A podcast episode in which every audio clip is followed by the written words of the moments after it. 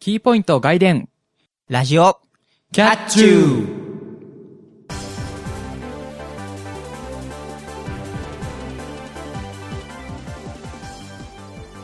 皆さんこんにちはラジオキャッチューの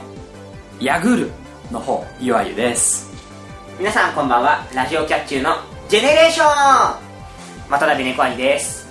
この番組はキャットな猫兄とユーナゆわゆのキャッチューな二人が全力疾走でお届けするバラエティラジオ番組ですはーラジオキャッチュー第14回ですい。もう夏です。そうねすっかり夏ですね夏ですね。まあ多分梅雨明けしてるでしょう。でしょうねはい。もう日差しが強くてかなわないですあの、今日ね、収録前に。うんえらい暑くてびっくりしたね。ねはい。というわけでえー、とジェネレーションジェネレあ、俺から拾う。あ、いやいやいや、ジェネレーション。あのー、実はですね、うちの研究室が、その7月1日付で、新しい助教授の方が来まして、ほうほで、まあ、あの、結構喋ってたんですよ。ううんその、まあ、新しい戦術でどんな人かなっていうので喋ってたんですけど、はいはいあの、まあ、例えばその、アニメの話とかゲームの話だったりっていうので、ちょっとうちの研究室って今、有料カードがちょっとプチブーム来てて、結構みんながやってるんで、やってるのを見見てたんですよ。そしたら、遊戯王はまだわかるらしいんですけど、やる他のカードゲームとかしてると、例えばバイスとかしてると、わかんないって言われるんですよ。あーまあ、まあ、当たり前なんですけど、で、まあ、今そうやってカードゲームしてるじゃないですか。してるっていう話になった時に、はいはやっいぱジェネレーションギャップなのかもしれないんですけどやっぱりどっちかっていうとそのトレーディングカードゲームだトレーディングカードっていうのは結構昔からあるじゃないですかトレカトレカはねいわゆるまあ、いわゆるプロ野球チップスとかそうですけど、はいはいあんなんだったら分かるっていう話になってなってきた時に、じゃあ何なら分かって何なら分かんないかみたいな線引きってあったんですよほうほでまあその中で一番顕著だったのがゲームなんですよねううんその面白いと思うゲームの基準っていうのは結構年々進化してるっていう話になっててはいはいはい例えばその昔のファミリーコンピューターの時代と今の時代だと明らかにゲーム的なその内部的な面白さって考えた時にはファミリーコンピューターの方が圧倒的に面白いって話になってうて、んまあプログラマー的視点で見るとねそのいわゆるシステム的に何をしててどうこうっていう時に制約がありすぎる昔の機械に対して今は簡単すぎるしでじゃあそれをシステム的に出す時にはやっぱりちょっとぬるくなってるゲームの方向としてねだからいくらシナリオがすごくなろうともそのゲームの根幹的な部分は実は衰退しているんじゃないかみたいな話とかしていておーそういう中でなんかジェネレーションって感じるんだなっていうふうに今求める時代が求めてるもの、うん今の若者が欲しいゲームと昔若者が求めていたゲームっていうのはそもそものジェネレーションギャップがあるんだなっていうおーなるほどねなんかそういうなんていうのこうパッと見なじゃだけじゃないその思想的なジェネレーションギャップっていうのをちょっと感じましたまあだからジェネレーションかなっていうふうにさせていただきましたなるほどねで謎ワードですねはいいわゆる謎ワーあドですよ僕の話いきます、うんえっとね、えーヤグルですけど、ヤグルはいまあ、ちょっとねすげえ気になっちゃっあのあのネットうんを見てたんですけども、えっとね雑誌で、えっと、小悪魔アゲハっていうのがありますねたあえっとギャルだしかそうギャル、まあ、ギャル雑誌っていうか、まあ、ファッション雑誌ですうね、んそういうギャルメイクとかそういうののファッション雑誌はいはいはいの小悪魔アゲハの8月号うんでその、まあ、いわゆるアゲ嬢そのはいアはいゲはいはいアゲハによくみアゲハを見る女性って、まあ、ギャルですねうんうんうんが考案した新ギャル語ベスト10が発表されましたとはいはいはいはいはいでまあ要はい今までで言えば例えば「あげぽよ」ですとかはいはいはいはいまあ、かまちょかまってほしいとかうんうんうんかまってちょうだいかとかのかまちょとかっていうまあね新しい単語があったんですけども、はいはいはいそはの次に来るであろうい新しいギャル語っていうのがはいはいはラいンキングで発表されてて、うんうんでそれの3位がですね、 3えーヤグルト位なんだヤグルなるまほあどえー、と意味ですね、うんえーまあ、そのまま読みますけど、 はいえー、と浮気現場を彼氏に目撃されること、うんはいえー逆に浮気現場を目撃した場合はヤグられたというなるほとどいうことでまああれですねあの先日あの不倫で離婚が話題にな ったあの人の話なあわけですあああヤグヤグなるほどねそうヤグですヤグルねなそうそこから来てヤグルということなんですけどもはいはいはいはいはいまあなんだろう新しいそのう時事ネタを取り入れてるのはいいんですけども、うんそもそもあの浮気現場を彼氏に目撃されるっていう意味合いの単語が生まれてるのはどうなのって思うわけそもそも流行るなよそんなそうそう浮気流行るなよそうだからちょっと話は飛びますけど、はいはいはい例えばアメリカンジョークってあるじゃないああの夫婦の会話がどうとかっていうやつあうんの割とよくある前提として夫婦なんだけどもお互いに浮気相手がいるとかかああはいはいはいはい、はい、奥さんは不倫してるんだけど旦那さんも全然知らないとかそういううんなんか浮気してる前提でアメリカンジョークって結構あるんですよだかはいはいはいはいはいらそれ前提と一緒でもうだからあ何浮気うんをそのアゲジョとかそういう最近の若い女の子はしてる前提でそ のヤグルっていう単語が生まれてるはいはいはいはいはいはいまあで、えっとはいそれが3位で、まあ、2位と1位はちょっと簡単にうん言いますけど、2位がヤババ、やばばはい、ですね、えーヤバいに可愛さと適当さをミックスさせた信号でそのバの数でヤバさの度合いが増えるということであのー、いつだよなの激おこみたいな話ですよね そうそうそういうことですねだからあのヤバババババって言ったら相当ヤバいやばばばばばばで、え1位はいはいはい、えっ、とあれですね、えーと英語ですねアルファベットの略称で、うんえー KS はい まあね、言うあのネットスラングで言えば、まあ、クソだとかカスだとかそういう意味ですけど、はいはいはいえっ、と、まあ、その、アゲジョ的なうん意味合いでは、えー通話、メールアプリ、LINE において、既読になっているにもかかわらず、一向に返信がない状態ということで、来ない返信かとえいっ、うことはと、既読スルーの略ということで、きあーああーなるほどねはい。なの既で、読するかあー、まあ、既読の K、スルーで、まあ、S なんですけども、えっ、と、スルーって、 TH じゃないかうん、そういう意味合いで考えれば TH なんで、KT なんですけど、 なねまあ、あげ状ですから、まあ、あの、おつむの方は、まあ、あたかあが知れてると。だったら SS の方がまだ面白かったなあのスルー生かして速読とかさ既読っておかしいじゃんそもそも速読でしょあれ読み方そもそもまあ、でも LINE の、なんだ、よく言われる単語って言えば、未読と既読ですから、まああその意味合いで考えれば、まあ、既読ってあ言れっ既たと。読なの速読って読むんじゃないいや、すでに読んだだから、ああそうかきき既読既読でいいんだっけ、うん気質とかでしょ。ああそうか LINE 使ってないからあれなんだけどまあ、僕も LINE はしてないんですけど、まあ、既読っていう単語は、ああはいはいよくまあ、Twitter とかでも見たりするじゃあまあ既読うん、だから、既読するのです。普通にメールだから速読って読んじゃうから、うん速読だからそうかそうか既読なのかあっちの方だとはいで、えっ、と、他に、まあ、軽く言うと、えーザイル。エグザイルっエぽグい。ザイルかああいや、その集団。うんうんえー、トッポギ突発的に六本木に行くああしょなんで食材と思ってと突発的にポンギに行くでトッポギってトッポギですああなるほどとかそういうのがランクインしてるとだからこの中からなんか流行るかなみたいなもう一回ギャル文字リバイバルしないかな俺好きなんだけどなギャル文字マジ無理ってこと字が点々とかするやつでしょあれ好きなんだよなんだろうなパズルゲームみたいな感じだ しアドベンチャーゲームみたいな感じがしすっごい大好きなんだけどいやまあでもそれでちょっと気になるのは、まあ、飛びますけどまた、うんあのね僕 UI って一応ひらがなだと小文字にしてるんですよあはいはいだからたまにツイッターとかで「あのゆわ」って小文字にして「うんゆわ」って検索するんですけどそしたら「なんとかって彼氏に言われた」とかの「ゆわ」が小文字だったりするいはいはいはそもそも言われたらしい、うんとかそっか「なんとかチュワーン」とかの「チュワチュ」ワーが小文字だったりしてそういうのばっかり引っかかるんですよ 日本語大丈夫かとまあヤグルトとかもそうですけど日本語大丈夫かと思うわけまああのー、なんでか知らないけど新しい言葉作りたがりますよねでもね実は意味だけ考えるとすでにその言葉は百科事典とか甲子園に載ってる言葉だったりするんですよねする意ん味だでけするとねだからまあこういう既読するとかっていうのは LINE 専用の単語だから、まあ新しい言葉になるんだなるんねだけど、あななんか昔ツイッターで見たんですけどキラキラネームってうん、うん、あるじゃないですかなんか変な名前を表すことができて変変なだったかなんかそういうあるんですよちゃんとしたそのキラキラネームを日本語的に正しく解釈した言葉が広辞苑に載ってるらしいんですけど、まあ元からあるよねそう変たなだだ名前とかからそれが伝わりにくいからってことだよね多分ね言い換えたらそうなるよねだから漢字2文字なんですけど、んでまあ漢字も意味さえ分かってりゃ普通に読める漢字なんですけどうんだからわざわざキラキラネームってなんか長くする必要もなかったんじゃないかないやでもあれだしょだからそういうなんていうの渋谷ギャルとか、うんそういう人にキラキラネームって言われたら可愛いってなるわけだよなるほど変なって言われるよりもでもインターネット見るとドキュンって書いてあるまあインターネットで言えば同級ネームなんですけどね。 はい、というわけはいではいちょっとね、まあ、日本語の気になる 不思議な話っ日本語って不思議ねっていう話ていう話でした。はいはいじゃあ、えー、と今日のねコーナーのお話でもしていきますかはい、じゃあ今回は、えー週刊キャッツってことで、はい、2人のおすすめするものを紹介していきたいとはい思います。それでは始めていきましょう。今回も、キャッチューラジオキャッチュー。この番組は、ワイズラジオ制作委員会がお送りします。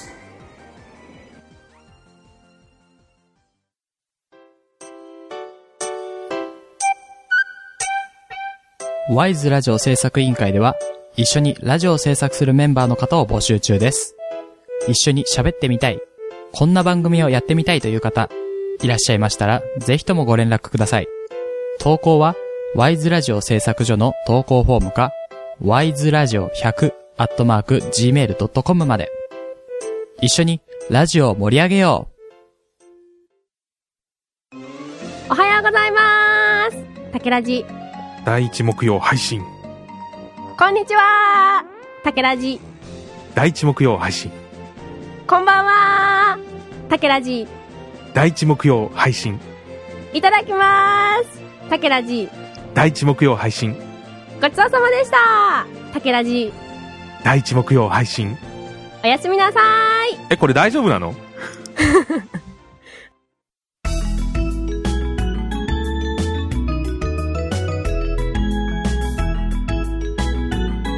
ラジオキャッチュー週刊キャッツ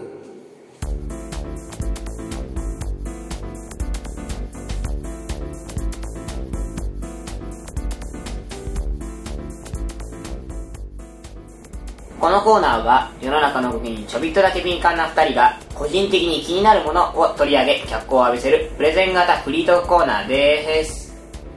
でーす。でーすあのごめんちょっとねあのねあくび出そうになっちゃった あのあくびをカバーするためにあの前回はねえー、前回なんだっけあ文房具だ文房具ということであのカチカチうるせえよっていう話になりましたけれどもはい。お互いにシャーペンを紹介してね。シャーペンを紹介してね俺がずっとペン回しをしてガッタガッタガッタガッタやるっていうね、えー申し訳ありませんでしはい。そんな回でしたはいた。はい。まあね、あのー、ね、あの、製図ペンの方は、うん。実はもう買いまして、一回、ちおうおうょっと買いまして、あのー、プログラムとか書くと、フローチャートっつって、まあ、要するに、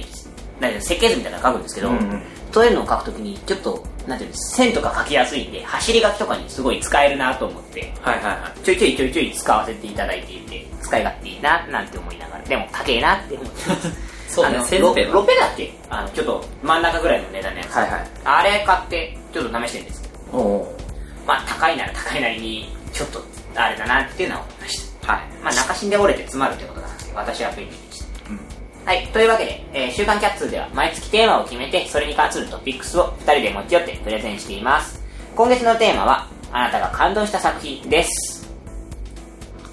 感動した作品です。そうですね、まあ、ジャンルうんは問わず作品ということで。うん、そうですね。まあ、感動って言ってもね、あの別に泣くだけが感動じゃないですから。んうん。あの、それこそ、例えばその、なんていうのストーリーが深くて、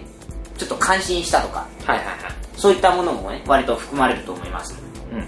まあ、どんなものがあるのか言って言っていきたいと思います。はい。じゃあ、えー今回のトピックスは、えー今回は、またたびネコアニのドクターこと診療所と、いわゆるのデジモンアドベンチャーでお送りしていきます。はーい。はい。というわけでね、えっと、あれ、デジモンか、はいい、や、デジモンかと思って、懐かしいなと思って。はい。えっ、と、デジモンアドベンチャーですね。あはいはいはえいっ、と、まあ、いろんな媒体で出てますけども、うんえー作品ということで、まあ、アニメですね。ああ、はいはい。で、かつ、えっ、と、初代、うんいわゆる無印ああ、はいはい、はい。デジモモンアドベンチャーに、まあ、限るわけじゃないですけど、ン。うん。絞りたいと思います。はいはいはい。あれ、あのー本家のね、あのデジタルモンスターって、まあ、はいい、わゆるたまごっち系というか、うん育育成型の電子ゲームなんですけれども、そうですね、マンポケみたいな。万歩系みたいな形のやつで育成型ゲームなんですけれども、はいはい。あのー確か初代デジモンはバージョンの、バージョンっていうのがあって、あれ、実はあの、そのさ、1、2、3ってあってあるんですけど、確か作品的には4か5ぐらいまでが、確か初代のデジモンの中のくくりに入ってるのかなっていう記憶があるんですけれども。そうですね、でまあアニメの話なんですけども、えっ、とまあフジテレビで、うん。えー、と放送されていた、えー、と1999年から、えー2000年はいはいはい、はにい。かけて、まあ、1年間ああ、はいはい。そのぐらいの時期か。ああ、そうだそうね。放送されてたアニメです、えーはいで全54話でえっ、とまあなんだろう簡単にうん。まあ、ストーリーを言うと、まあ、主人公が、まあ、子供たち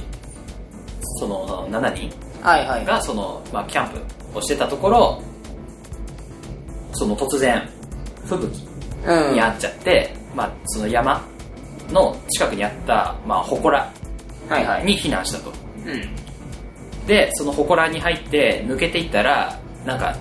今までいた世界とは全然違う世界に来ちゃったあはいはいはというところからまあ始まるとうんいう感じですね、で、まあ、その世界にしか住んでないモンスター、まあ、さっき言ったデジタルモンスタいはいはいはいーがあをパートナーにうんしてその世界を、まあ、旅して作っていくっていう、まあ、ざっくりとした感じで言えばねはいはいそんな話なんですけども、まあ、さっき言ったように、えー、と2000年代うん初頭っていうか、まあ、1999年から始まったってことで、はいはいはいはいまあなんでしょうねその僕らがちょうどどんぐらいかな小学校の345要するになんて中中学年というかなんていうかそのまあ、真ん中ぐら真んい中あたりの世代で始まったんですけども、はいはいはいちょうど同じぐらいにしてあのアニメのうんポケットモンスターが始まった時期なんですよ、あそうだねポケモンのちょっと後ぐらいだもんね始そまったのってねうなのでまあ名前的にもちょっと似てるからどうなのみたいなのがその当時はいろいろ言われてたんですけども、いはいはいまあ、改めてねこの「キャッツ」でうんデジモン、あじゃないやその作品、うん紹介しようっていう回だったので、まあ、見直したんですよね昔撮ってたものが、はいはいはいはいで見直したらまあその当時は何にも考えずにまあ見てたっていうのが、うんやっぱあるんですけども改めて見るとちょっと深いっていうかはいはい考えさせられるなっていうのがあってうんそれぞれの主人公たちには、はいはいまあ、いわゆるそのデジモンうんパートナーのデジモンをパートナーのデジモンがいたりするわけですよね一体ついて、まあ、そのパートナーと仲良くなっていくと、そのデジモンが強くなっていくみたいなはいはいはい感じなんでその主人公の成長とデジモンの成長うんが比例していくとはいはいはいいうところで、まあ、その主人公たちの、えー心境の変化というか、まあ、その心の成長、うん見た目だけじゃないはいはいっていうところが、まあ、大きく描かれてるわけでうんでそでその主人公たちうんにそれぞれ例えば勇気とか友情みたいな、まあ、いわゆる紋章って言って、まあ、性格をはいはいはい表すなんか言葉が力になって宿ってるとでそれとなんかアイテム、まあ、タグっていうアイテムがあるんですけど、を組み合わせるとデジモンがより強く進化するあはいはいっはていう設定なんですけども、まあ、単純にその組み合わせただけでは強くならなくて、結はいは局いはい主人公たちのその中で、例えば勇気だったらその勇気ある行動とか、はいはいはい勇気強くなるみたいなうんことをしないと力が発揮されなくて逆に悪い、まあ、悪いというかその反対のことをするとそのパートナーデジモンが、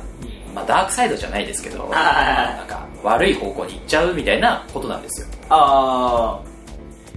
だからなんていうかな結局強い敵が現れたら、うん自分のパートナーを強くしたいと思うんだけども、まあ、そのトレーニングするとかそういうだけじゃ強くならなくーてあー結局世界を旅していく中で、まあ、会うはいはいうんはい悪いデジモンじゃないやつ要は普通に暮らしてるデジモンたちとの交流はいはいはいはいととかを取りながらその自分の中その主人公の中で、その例えば、まあ、そういう知恵とか、まあ、勇気とかっていうスキルを、なんだろう高めなきゃいけないっていういわゆるなんていうかメンタルを強くしていかないとお話にならないというかまあそうですね、まあ、そのパートナーが強くならないっていうとはいはいはいころでまあ結局そのパートナーごとにそのあじゃないえー主人公ごとにいろいろそういう性格うんのものがあるんですけども、結局なんだろうねそのデジモン同士のはいはいはいなんか仲の良さっていうかうんうんどうどう言えばいいんだろうねそのねなんか心理じゃないけども結びつきというかそうそうそう難しい関係性があるわけですよ例えばその悪いことはしてるんだけども、うん訳あって悪いことしてるはいはいはいでその訳あってがすごくその自分にその悪いデジモンにとって大事なことうんだからその悪いやつをまあ殺すじゃないけど倒すのかそれとも更生させるのかっていうところとか、うんまあ、いいやつなんだけども仲間にすると裏切られるとかそういう要はなんていうかなうんなんかそのまんま信じちゃいけないみたいなはいはいはいはい面があってだからそそういうところで主人公たちがだんだん強くなっていくとうんうんうんで結局なんだろうねなんかその自分の中での葛藤とか悩みうんっていうのはやっぱ旅していく中でいろいろあってうんうんそこをパートナーと一緒に乗り越えていくみたいなまあなんていうかなまあいわゆるお約束的なものではあるんだけども、うん子供ながらに見ててすんなり入るはいはいっていうところがあるなんていうかあの単純に友情だけをテーマにしたってわけじゃなくてそうねまあその結局衝突もあるしうんうんうんそれそこからの仲直りもあるから、はいはいはいはいなんかパートナーデジモンを自分の友達とかに置き換えると人間界でも成り立つ話みたいな感じああはいはいはいはいそう自分の中で心境が変わっていくと友達の心境も変わっていくしああそっかそっかうんみたいなことなのねなんていうか結構リアルな人間関係描いてるよねそういう意味ではねそうねだから主人公同士の人間関係も描いてるからうん結局もともと仲いいんだけど旅していく中ではあいいつなんはいはいはかいみたいな感じでなんか仲悪くなってったり、んまあ、最終的にはも元に戻ったりみたいなことはあるんだけども、はいはいはいそういうドラマ的な要素が描かれてると、えまあ、ででねあんまり詳しい内容は言わないけどもやっぱり最後うんがね、やっぱそのうんまあ具体的には言えないんだけども最後自の分のシー手ンはに実はね中途半端にしか覚えてなくて最初とね中盤あたりしか全然記憶ないんで俺そうもう最後のねシーンが感動なんでねちょっとはいはいねはいはいもうデジモン知ってる人でも覚えてなかったら見直してほしいもうあその今までのその最初の出会った不安とかうんから一緒に旅していく中でぶつかったり傷つけ合ったりしながらお互いに絆を強めていってえーっとまあまあ世は別れのシーンなわけですはいはいはいはいがすごい泣けるあ今ー今になって子供の頃はいは単純にずっとぼーっと見てた けど今になっていろいろ考えながら見てるとちょっとじわっとくるものがあるあのあれだよなんかあのクレシンの劇場とかもそうだけどあのいわゆる大人になってから見た方が面白い系でっていうそうそういう系ですねはいはいはいあのまあ監督的にもねあのサマーウォーズの方だったのでね確かにそうね島の監督はうんうんあのサマーウォーズとかをやってる監督なのでまあ確かになんていうか大人映えするようなアニメを描く監督さんなので、うんうんまあ確かに今見直すとちょうどいいのかなって成人というかまあ高校以上からかななんかいわゆるなんていうの人生はある程度知ってきた人あから見るとちょっと面白いのあかな面白いのかなと思いますうん、そんな感じかなってそうですねでまあそのそこから、うんまあ、02とかそういういろいろシリーズが発展していくんですけども、はいはいはとりあえず初代無印を見てほしい、初代のアニメね今だとあの確か今年の2013年のなんか1月だったかに確か初代のデジモンアニメを搭載した形のゲームが出てるのでそうそうまあそちらから入ってみてもらったりとかねまあアニメも今だったらあでもあれ DVD になったのかなレンタルしてんのかな今してると思うけどわかんないけどあ DVD かどうかわかんないけど DVD になってんのかないやビデオだとさすがにもうみんな見れないでしょうんまあねビデオかカセットビデオじゃなければ多分あるとは思うのでまあ、もしねあのお近くのねなんかツタヤとかにあったらねちょっと借りてみて見ていただいてはいかがかなと私も思いますけどねはいはい、という感じでしたはいじゃあ次私のねあのドクターこと診療所はいこれはですねまあえっと一応2クールやったんですけどまあドラマの方があって原作は漫画なんですけども僕の場合はドラマの方が好きでうんあのドラマの方が2003年からまあワンクールはい全11話かなうんやってその後3年経って2006年からまた11話おうおうやるっていうちょっと飛び飛びなんですけれどもはいでまあストーリーとしてはえーっと沖縄の方の島ん南の方の日本の島の方にの診療所に赴任してきた大学病院のえーっとまあ先生が医者医者である先生琴先生がやってきてその島に島に赴任してきてその先生のまあ先生がまあ外から来たので村の人たその島の人たちと交流を深めていってまあ要するに最初のけ者にされるんですけどまあそうね当該の人って大体そういう風なストーリーが始まるじゃないですか、まあそうねちょっと疎外感を感じるというかよそ者がみたいながみたいなところからどんどんそのその医療を通じてですね子供を治すとかその本におばあちゃんを本当に治してあげるとかそういう風なことをしながらですよ交流を深めていくっていうまあサクセスストーリーというか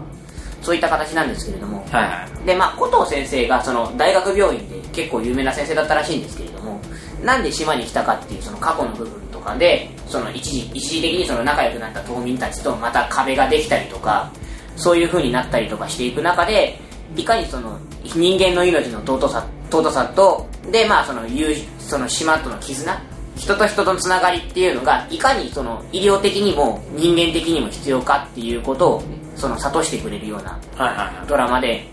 これあの僕自身は感動はするんですよやっぱり友情とかそういうのででまあ別に僕の場合はその泣く感動とかではなかったんですけどそのいわゆるその構成的にもそういうやっぱ絆とかそういうのって大事なんだなっていう意味で僕がちょうど中学ぐらいですかねの時なので、はいはいそういうなんて人生の過端な時期にそういうのを見てああ友達とかそういう関係人との関係って大事なんだなっていうのをなんか学んだというかバイブル的なねはいはい心のバイブル的な感じがして僕の中でおすすめでしたうんでまあこれあのー実はうちのお母さんがすごい大好きでほうほうほううちにボックスがあるんですうよ、んテレビ第1期と2期とであと特別編のやつなんですけどうもんそれら全部買っててはいで結構なんかお母さん的には泣くほど好きだったらしくておー結構今も時々なんか鑑賞会みたいなことを我が家でするんですけれどへその僕の中でその中でも一番好きな話っていうのがあってその大学病院に来た時に後輩大学病院の後輩の子がそのちょっと古藤先生が問題が起きてそのいわゆる大学病院の方に一時期戻っていた時期があってその時に代打でその島にやってきた時の話があるんですけれどもその島民のがその古藤先生を思っていることをその近くで感じながら要するにあ今日古藤先生いないんだじゃあ診察いいですみたいな風で書いちゃったりとかあの古藤先生素晴らしかったんだけどねみたいなことをその嫌味ではなく純粋に心から思っているような会話とかが結構端々にそういうしなセリフがあってあでまあ後輩そのものは別に新任の方だったら新人なのでそういうのはどうでもよくて効率さえ良ければいいみたいな典型的なあのいわゆる頭のいい人の思考なんですよ、はいはい論理的思考、うん手術さえ良ければ医者っていいんだろうみたいな考え方の人でーあなんかそういうところであこういうやり方っていうのが本来が正しいんだなみたいなことをこの心の成長っていうのをその短期間で思い描い描くみたいな形だったんですけれどもそれを見て一番思ったことっていうのがその人のつながりっていうのをそうそのなんていうの視聴者的な視点なんですよもうその後輩が。あはいはいなんていうか、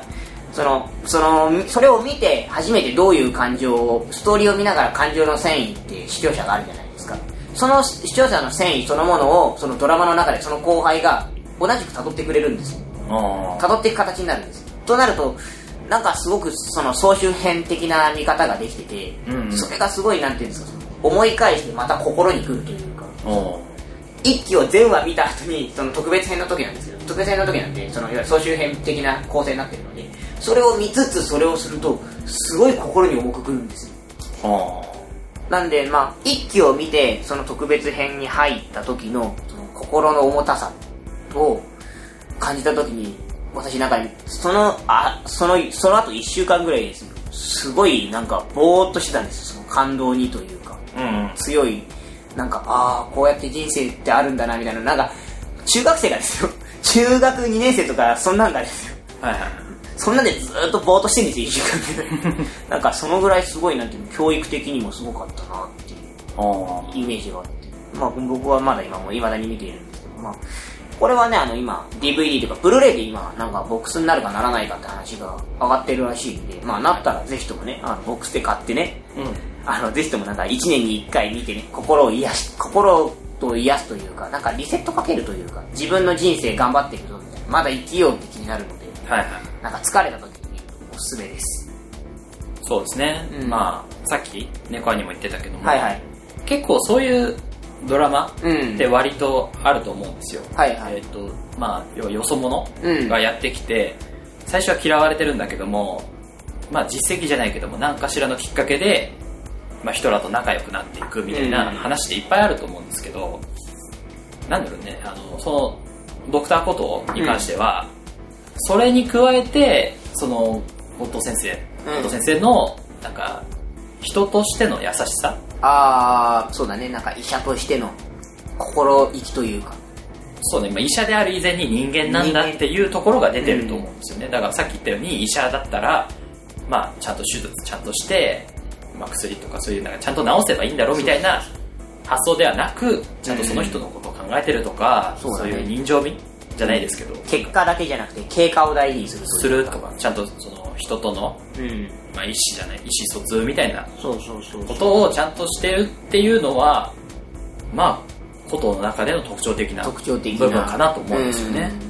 うんちなみになんか主題歌がねあの中島みゆきなんですけれどもはいはいなんか割と僕は2期の時のエンディングの曲が好きではいいまだに結構カラオケだとたまになんとなく親と行った時とか歌うんですけれども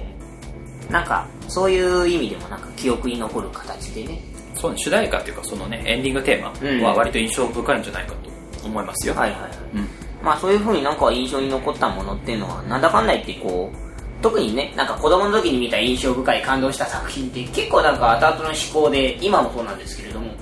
なんか辛い時とかにふっとなんかその中の作品のセリフとか思い出したり言ったりとか、そういう流れを思い出した時に、ああ、まだ頑張れるなとか、頑張ろうかなって思ったりするんでね、やっぱり感動した作品ってすごいななんて思うんですけれども。はいはいねなんかすごい感傷的になってしまう あの自分の中でやっぱりそれだけ重たかったんでこの作品っあてなんていうか簡単な感動だけじゃなくて心に来る感動を思ったので私はすごく大好きでしあはいたはいというわけでね、えー今回はドクターコトの新情所と、えーデジモンアドベンチャーの方をお送りしてきました、えーこのコーナーではテーマに沿ったメールを募集していますえーっと来月の8月は、えーちょっとした企画があるので、えーちょっとお休みさせていただいてですねはいまあ、あのその間にも過去に取り扱ったテーマなんかがねあっておすすめしたければあのおすすめしたいものがありましたらですね、えー投稿フォームのアーカイブから投稿してくださいそうですね、えっと、週刊キャッツのアーカイブっていう項目がありますので、えっと、4月、うん5月、6月、7月そうですね今回の感動した作品までですねの中で、えっと、出しそびれたけども、あの、うんこれがおすすめですよっていうものがあったら、そのメールの方からうん送っていただければいいなと思います。そうですねまあなんかあの8月の、まあ、企画のねあの終わった後にでもなんかそういうのを特集したねコーナーとかも1回はやってみたいかなと思いますのでよろしくお願いします、というわけでねまあお便りたくさんお願いいたします以上「週刊キャッツー」でした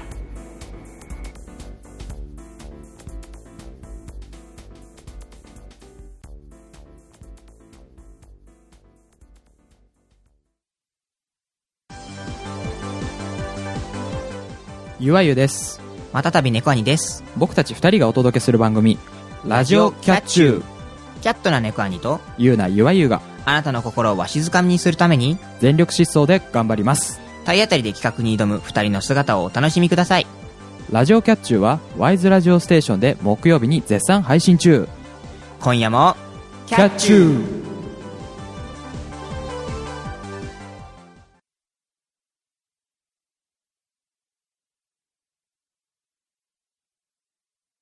ー TGA スタジオから交通安全のお願いです。道路は歩行者、自転車、自動車、すべての人が使用します。自動車が車道を走るように、歩行者は歩道を歩きましょう。また、自転車の無灯化運転は、自動車からも歩行者からも大変危険です。各々がマナーを守り、交通事故を減らしましょう。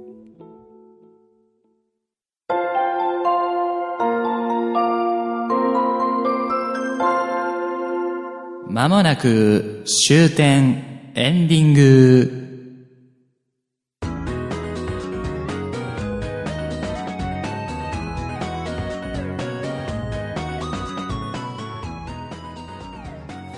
ラジオキャッチュー、そろそろエンディングの時間となりました。ラジオキャッチューは、ワイズラジオステーションと TGA スタジオで木曜21時に配信されます。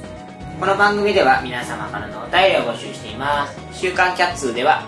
過去に取り扱ったテーマでおすすめしたいものを対決かぶらないんでは対決テーマとなる答えが複数ある問題を送ってくださいえーもちろん普通のあたりや番組の感想もお待ちしておりますお便りは wiseradio100-gmail.com wiseradio100-gmail.com ですホームページの投稿フォームから送ることもできますアドレスは http://wiseradio.sakura.ne.jp ですまたツイッターへのリプライやダイレクトメッセージでもコメントを受け付けていますツイッター ID は wiseradio アンダーバー pp ハッシュタグはシャープ wiseradio です wise ラジオの綴りはいずれも ysradio です投稿締め切りの目安はこれが配信された翌週の金曜日です皆様からの投稿お待ちしておりますはいお知らせコーナーです何かありますかはい。じゃあまあ、これといったお知らせではないですが、はい。えっと、本当に、えっと、ワイズラジオの番組では、えっと、お便りを募集しております。お便りください。一通もお便り読んだことないです。こそうれねは。、キャッツになって、キャッチューになってから読んだことないうん。かな。なので、あの、まあ、お便り送りにくいとは思うんですけど も、そうだね。こんだけ読まないと逆に送りにくいわな。あいや、まあ、かぶらないのは、うあの、なんていうの、ネタうん。とかを送るコーナーではないから、逆に送りにくいっていうかさ、ああ、変わはるんい。ですよ。だから、キャッツーの方で、本当にあなたが、何でもいいんで気になってるものとか、あなたがハマってるものとか、うん例えば、あれだよ、今日紹介したね、あの、ドクターコトとデジモンで、まあ違うよと、そこは違うだろうとか、もうちょっと説明いるだろうみたいなとことかでね、ちょっと追加なエピソードとかくれたりとかね。でもいいですし、まあ、逆に言えば、なんていうの、こういうテーマでうんやってくださいみたいなのでもいいですから、はいはいはい。なんか、こう、気軽な感じで送ってください。あと、なんていうの、うんあの、普通オタでも全然いいですから。そうですね。まあなんか、本当にね、なんかこれで就活決まったよとか、そんなんでも別に全然いい。そう、あの、昨日は、どんな体勢で寝てましたかと か、そういう話でもいいんで、ね、なんだったら本当に自分の宣伝に使ってもらってもいいし。いいので、はいまはあい、はい。えっ、と、できればうん。送っていただければなと思います。はい。はい。じゃあそんな感じで。次回は7月25日21時の配信を予定しています。それではそろそろお時間です。ここまでのお相手は、いわゆと、またたび猫兄でした。次回も、キャッチューこの番組は、ワイズラジオ制作委員会がお送りしました。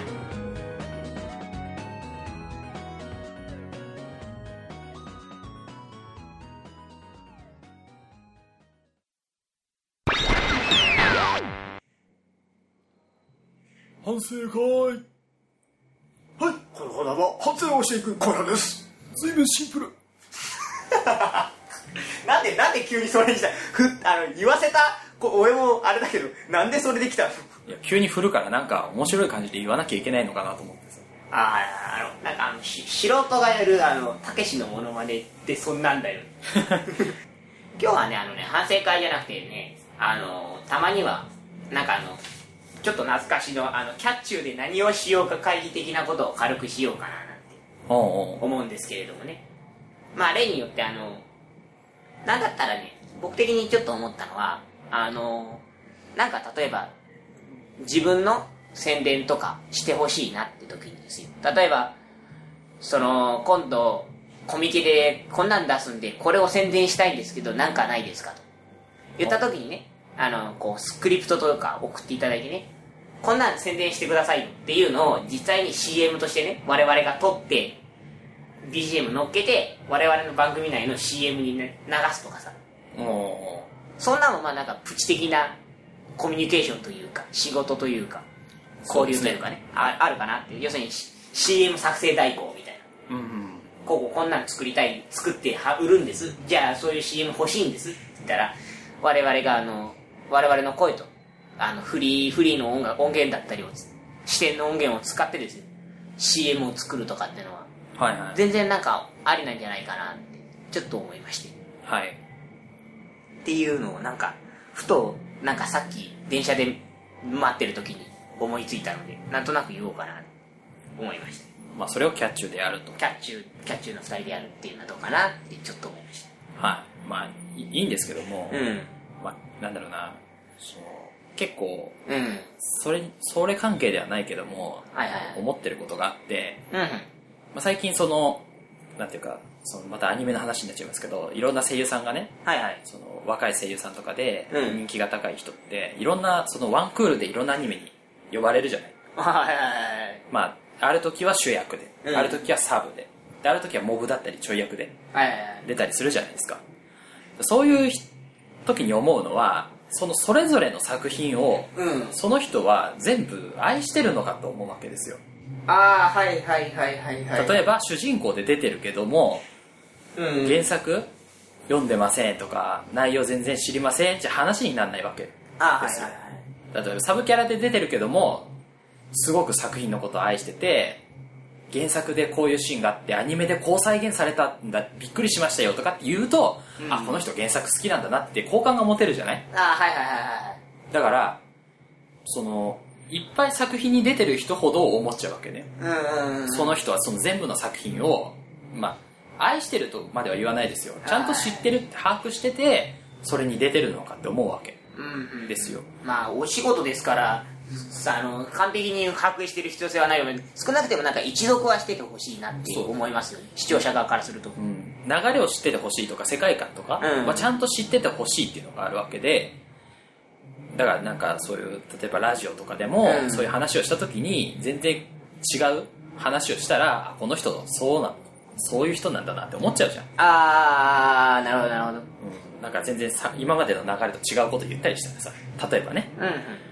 ていうのと一緒で例えば CM 代行を受け持ちますって言った時はにその CM を受け持つものをし知ってるかとは言わないけども、うんうん好きでちゃんとできるかっていうところが問題なわけああはいはいはい僕ら二人が全然知らないのに宣伝しますだけ言って全然知らないけどじゃあ済まされないわけああはいはいちゃんと CM するんであればその人まのものを知らなきゃいけないしあその出すものうんを知らなきゃいけないと思うんでーなるほどなるほ簡ど単に何でもかんでもいいですよいいですよじゃないと思うのねああそういう見方も確かにできるっちゃできるけどなんかなんていうの俺の中ではいわゆるそのまあ例えばそのアニメが出たからじゃあ役作りの話としようじゃないか、うんなった時に役作り上確かに一辺通りは知らないとどっちかに役作りはできないじゃんう仮に例えば何かの A, A というキャラクターをしようとするじゃないするとその A さんをやるためには A の性格は絶対知らなきゃいけないわけじゃない、うんじゃないとキャラクターにならないわけですから、ん個性が出せないわけですからそういうのはさすがにしますようんだから、ね人間として仕事としてそれは当たり前ですよ例えばあのラジオの CM 例えばキャッツをほやってくださいと言われたとしようじゃないそうすると少なくなくても最新回最新23話は聞きますようんそれはしそれですよただ今度出ますって言われた時にじゃあ例えばですよあのモンハン今度ゲーム出ますけどあれを急に CM 撮ってくださいって言われても正直な話それが完全新作だった場合ですよ、モンハン1をやれって言われた時ですようん無理でしょその作品を知るというまあだからなんていうのだからそれはそのなんていうの規模がでかい話になってるけど、のままあまあまあまあ、例えばだからさアニメで言えば原作があって知ることができるじゃあーんでさっき言ったゲームっていうのはもうあ原作がないパターンですよないから、まあ、事前情報がないじゃん、だからそういうのはちゃんと公式で出すものにしか頼れないじゃんだうんそうそうそうそうからうちらの話で言えばその例えばだ例えば A さんが新作の B っていうのを出すのでうん、コミ B ケのの宣伝してくださいって言ったら、A さんと交流を持つ必要があるでしょああだから A さんからそのしな曲がりにも B の資料もしくは A さんのそれなりの情報が必要だよね必要でしょだって全然知らない人からあ例えば「キャッチュー」知りました聞きました、CM 代行っていうの聞きましたやってください僕ら知らないのに宣伝「はいいいですよ」とはちょっと無理なのよさすがになんていうのひどい話かもしれないけども、うんなんていうのえっ、と全然知らない人のうん宣伝なんて心に入らないわけですよ、ああはい心を込めてじゃないけども、感情的な表現は確かにしにくいかもしれないけれども、CM としてスクリプトを取れるか取れないかという仕事内容に関わってくるのであれば私は仕事はできると思うよだからこういう CM 原稿もらいました読んでくださいだったらまあそれだけだったら全然いいよ独自解釈としてそこの原稿を読むことは可能でしょうんただえもちろんあれだよただ B 出しますじゃあじゃあねっつって投げて帰られてもそれは困るようん、いやだせかめらてスクリプトかスクリプトかもしくはそれに付随した情報は欲しいようん、それは前提条件ようん、だから猫兄的にはちゃんとその原稿があれば読みますよでしょ、そうそうそうだから原僕だか稿があれば読みますそりゃそうですら僕的にはその例えばアニメ声優をするんであればそのアニメの原作をちゃんと深く読んで、うん内容知っときたい派に近いわけよあはいだからはいまあ体験できないにしてもその人が持ってる世界観とかその作品の雰囲気ぐらいは知っときたいわけなるほどだから全然おとなしい作品なのに熱く紹介してもしょうがないしあー逆に熱い作品なのに淡々と読んだら全然伝わらないでしもまあそもそも CM 撮るってなったらある程度のディレクションは受けるわけだからそりゃうん、いやだからそういう人からのディレクションあーんと依頼が欲しいね単あー純に単純に何出しまポすンって投げられたものはさすがにそれはねあの交流とも言わない、あくまでも交流が前提としたキャッチューの活動が表ですから、キャッチューの活動しようぜっていうのは、そうだからこういうお前提ですよもちろん、うん、そういう意味でではさっき最初に言ったそのなんていうのポンともらって作るのもいいのではないかっていうところにはちょっとに反応しただけでなんかポンポンというところの表現がちょっと気に食わないという話ですねまあちょっとうんと思っただけではいはいはいはい、うんだからなんていうのかなまあでも僕的には別に全然フランクに言っていただいてねあのやってよっていうので別に僕は構わないんですけれどもまあ、まあやってよっていうのはいいいいですだからた言われた時に、うん投げっぱは嫌だよって話でしょそうやるんであればちゃんとその宣伝してほしいんだっていう意思が欲しいかなああそうだねまあ宣伝してほしいなという方はまあとりあえずオファーそのものはね気軽にしていただければねその後のやり取りで我々がその固めていきますのでその流れはねとそうね、まあ、僕らから別になんていうのお金うん僕も出せませんし、うん僕らも広告料取らないし取らないしまあだからそのなんていうのただのただの広告媒体として使っていただければなとはい、まあそうね広告うんとして使っていくにはやっぱりもうちょっとねワイズラジオステーション並びに制作委員会を、まあ、もうちょっとなんていうの